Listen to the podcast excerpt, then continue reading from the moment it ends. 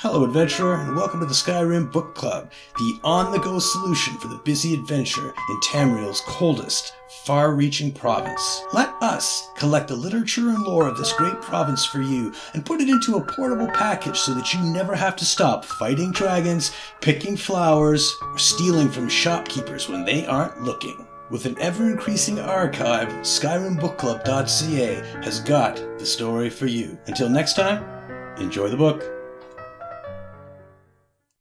Tome of Daedric Portals by the Sinistral Apprentice on reaching the Deadlands and the dangers therein.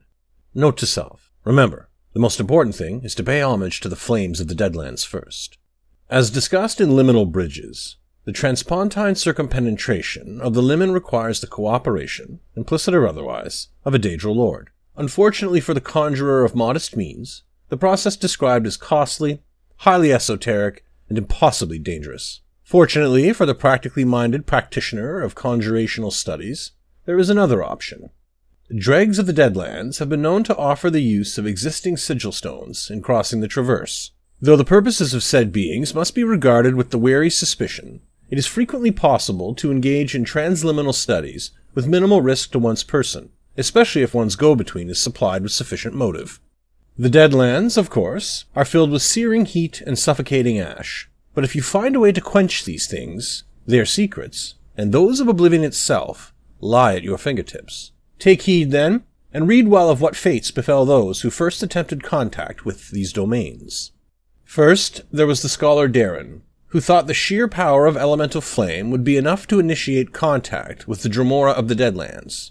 Though his attempt was impressive, indeed, the fire instilled in the walls of his hovel would go on to spark one of the worst wildfires in Valenwood history, it ultimately proved futile. His ashes were never recovered. Believing Darren was on to something, Opion of First Hold sought to insulate the flames with compacted earth. By all accounts, he nearly succeeded, but when his chambers burst from the walls of the Crystal Tower, his apparatus lost focus, collapsing the gateway upon itself. In the end, it was the Naga, Avumar, whose multifarious approach led to the final revelation. Once the flames were ignited, it was Avumar who thought to use an earthen vessel to convert the immense energy into steam. Once her boiler reached sufficient temperature, she was able to converse with the Dremora of some power on the other side. Relieved, no doubt, at her success in the face of her predecessor's failure, Avumar quickly agreed to the terms of the Dremora's contract, an ominous decision, it turns out, that ultimately led to the fall of Thorn. Take care, therefore, in your attempts to contact the Deadlands, for good seldom comes out of agreements made in haste with the creatures who call it home.